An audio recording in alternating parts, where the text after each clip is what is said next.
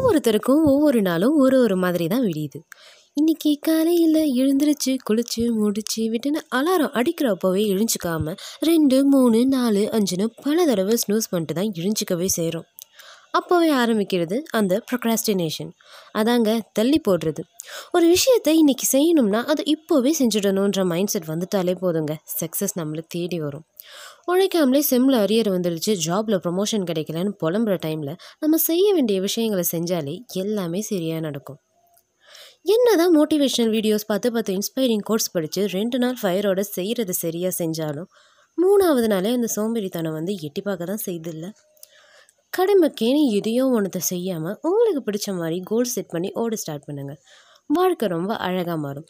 Spread positivity stay safe you're listening எல்லாம் ஒரு கேள்வி ஞானம் தானே பாஸ் நான் யான் ரமேஷ். தேங்க்யூ